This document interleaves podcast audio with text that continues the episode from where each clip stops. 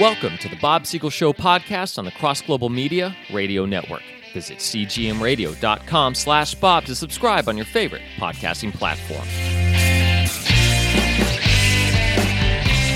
Some celebrities passing away, unfortunately. I wanted to first start off with Christine King Farris, who is the eldest sibling of Dr. Martin Luther King Jr. She passed away at the age of 95. I remember her back in, I want to say it was sometime in the 2000s. She was one of the siblings that decided that she didn't want to go to Memphis 40 years after Dr. Martin Luther King Jr. was assassinated. At the motel, they had a big celebration and she was invited, and she said she didn't want to go because it still hurts her to this day. Her younger brother being shot and killed. So Wow. So, Yeah. yeah, our hearts and prayers go out to her and all the King family. Alan Arkin passed away as well. Very humorous actor. Very humorous. Here are some movies that I personally seen him in, and I'm going to list out as I go on. I'll tell you which ones were bad. Yeah, he's been in some clunkers, but he is himself was a very good actor. So, Inspector Clouseau in 1968. yes, which was one of the few, uh, actually the only Inspector Clouseau that didn't have Peter Sellers, if Yeah. we don't count the Steve Martin ones later. Oh, I was also going to mention, uh, what was it? Roberto Benigni was Inspector Clouseau in one of the Pink Panther movies, too, and he was just. Oh, when it was the son of the Pink Panther, or something like that. Yeah. Yeah, they Oh, tried to keep right. that a- going. They tried to keep that going for the longest time after Sellers died. They should have just buried the yeah, whole because Sellers, there's no other actor that could really play that character. Well, and you know. I love Steve Martin. I'm a Yeah. huge Steve Martin fan. He's hilarious. I don't like him in the Pink Panther movies. It just makes me long for Peter Sellers. Uh, the way I view those Pink Panther movies is if you view that movie as itself, I don't think it's that bad of a movie. Besides Pink Panther 2, that's a terrible movie. The first Pink Panther one with Steve Martin is good, I think, if you just view it by itself. But if you compare it to the one with Peter Sellers, there's no competition. I knew they were going to remove Cato from the remakes. There was no way in our PC culture they were going to allow Cato. And Well, yet that they- was one of the most hilarious parts of the movie. Well, they replaced him in a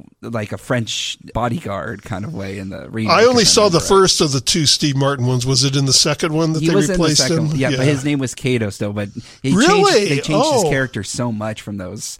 Like he's now a French bodyguard, and he's not Asian. He's a white guy and everything too. So it's it's very strange. The Last Unicorn in 1982, he played a magician that helped out the unicorn in her adventures. I think it's a very good movie. I never It's a- even heard of that movie. It's an animated film from 1982. It's very good. Edward Scissorhands, he was in that movie. Was he? Now I liked that movie. I don't remember Alan He's Arkin not- being in that He's not movie. an important character. He, I think he's the girlfriend's dad, Edward Scissorhands' oh, girlfriend's Oh, dad. So he's only in it for a few minutes. Okay. And again, I like that movie. I think that movie gets a little too much hate. Was that Winona. Ryder that played the main Yes. girl? Yeah, Uh-huh. I thought so. I- And she's good. Everyone was complaining mostly about Johnny Depp's performance in that movie. I think he, he I was thought he did an excellent job. Johnny Depp is a very versatile performer. He is, yes. Here's a movie I didn't like him in, The Rocketeer in 1991, but that's just because I find The Rocketeer to be a very bland and boring movie. If you haven't seen it, I didn't care for it. I'm with you on that. I Oh, didn't care that much good. for it. Yeah. Then there's So I Married an Axe Murderer, which was like one of the early Mike Very Myers predictable. I turned to my friend. I said, "It's a comedy. His wife's not really going to be the axe murderer." So I immediately looked over who's it going to be. Oh, the sister. Now, if you're thinking I gave everything away, people, if you watched it for three minutes, you'd make the same guess. Yeah, but personally, I view it as like sit down, turn off your brain for a, a whole 90 minutes, and you might enjoy it. But then again, there's been times where I didn't enjoy it either because I agree. So predictable. Next up, 1994's North. That had to be one of the worst Oh, movies Rob I've. Reiner, boy, was he panned by that. He, They did a roast for him one night, one of those Friars roasts, Oh, and they? everybody that got up there said something about that movie. and then he got up there and he talked about the critics, and then he says he just showed his good sense of humor. He's being a good sport. He goes, but you know, if you read between the lines on some of these reviews, they're really not all that bad. so Well, uh, I mean, you got to rem- hand it to him for being a good sport. I remember Roger Ebert and uh, Siskel. Siskel. Yeah, they tore that movie to shreds in their Oh, review. I never even saw it, but I had no desire. A kid that walks all over the world. What was it? A Forrest Gump wannabe? I mean, it was like, but, but they a did stereotypes of all the races in there. And it was, uh,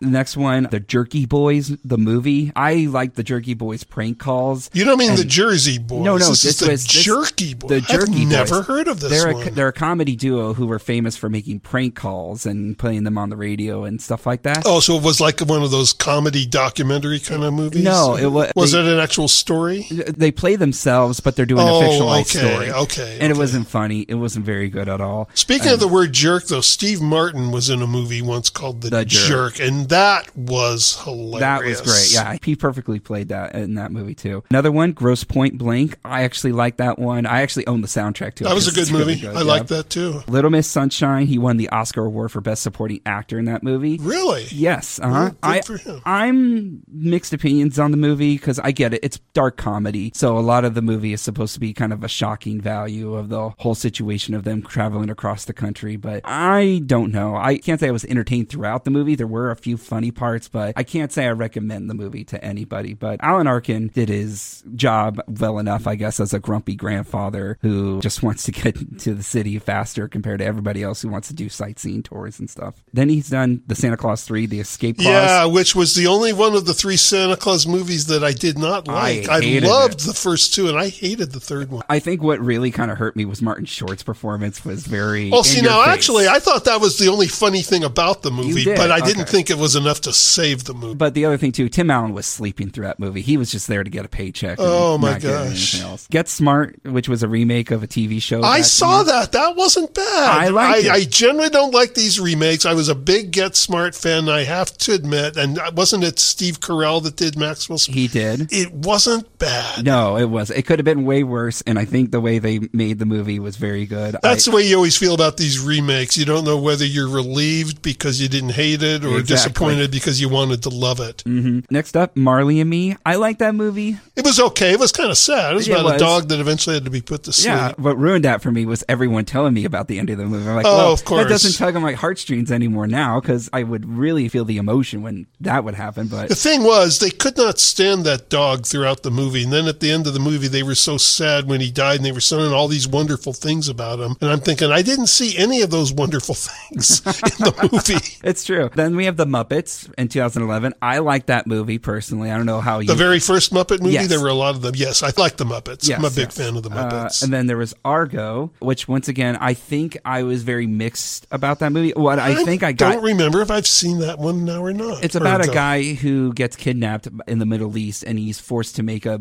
propaganda movie, but he's sending in secret notes through that movie. No, okay, I on- haven't seen it. I heard about it. It sounded like an interesting It- premise. I I will say, I will say that movie's more of a production thing that I like. I like how the cameras always keep moving when tense situations happen, and it felt like you were actually in the middle of making this film with him too. But I can't say that I was again falling in love with the movie like the Oscars had with nominating the film left and right. Then I watched Stand Up Guys, which was an Al Pacino movie where he was trying to be funny, but Al Pacino's not a comedic actor in my opinion. Although he did have one funny joke, I will admit, um, off the top of my head, in Jack and Jill, the Adam Sandler movie, where Adam Sandler throws a baseball and it breaks his Oscar, and he goes, "Oh, I'm so sorry. I bet you have plenty of other ones." And Al Pacino goes, "Well, funny enough, actually, no, I don't."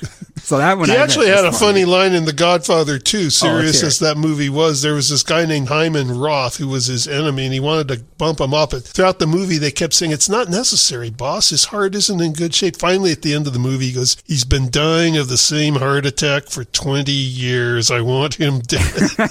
Okay, well then I have to rewatch Godfather too. But That's a long movie too to sit through. But well, I'll- you I'll don't watch that for its humorous aspect, but that one line was pretty funny. No, yeah. Next up, the incredible Burt Wonderstone, which was a bad Steve. Never Carell- saw it. That was a bad Steve Carell movie about him being a magician. Yeah, he's kinda- hit and miss too. He's, a talented guy, but he's in as many clunkers as good ones. Oh, for sure. I prefer his dramatic roles a little bit better. More He does a much better job dramatically than people expect of him. I would highly suggest people to watch Foxcatcher if they have not seen that one yet. That's a very, very good one about this rich family from Pennsylvania, and he doesn't want to do horseback riding. He wants to be a wrestling coach all of a sudden, and he has a dark secret through his family name, and it's slowly being unraveled as it goes on. It's very, very intriguing and very good. Then there's Grudge Match he was in, which was a movie I remember seeing the advertisements and seeing how silly it was. It was a boxing movie with Sylvester Stallone and Robert De Niro. And imagine these guys in their, I don't know, 60s, 70s trying to do a boxing comedy film. And silly as it sounds, and it's not very good. Then there's the Dumbo remake in 2019, which I did not That like. had Alan Arkin. I saw that. I didn't care much for it. I loved the original Dumbo I love the original It was so heart wrenching. It was so weird to have Tim Burton just change the style dramatically in a way. Tim Burton is weird. Like. Now I like his quirky style to a I point, but some of those remakes we didn't need, particularly Willy Wonka. I could not stand his version of Willy Wonka. There's only very few elements I will say I did like in that movie, but overall I agree with you. I think it just has this depressing. Well, the Johnny Depp it. Willy Wonka was creepy. The other guy I, in the musical, Gene Wilder, he was just a lot of fun. I wasn't suggesting Johnny Depp was the good part of that movie. I was just letting you know.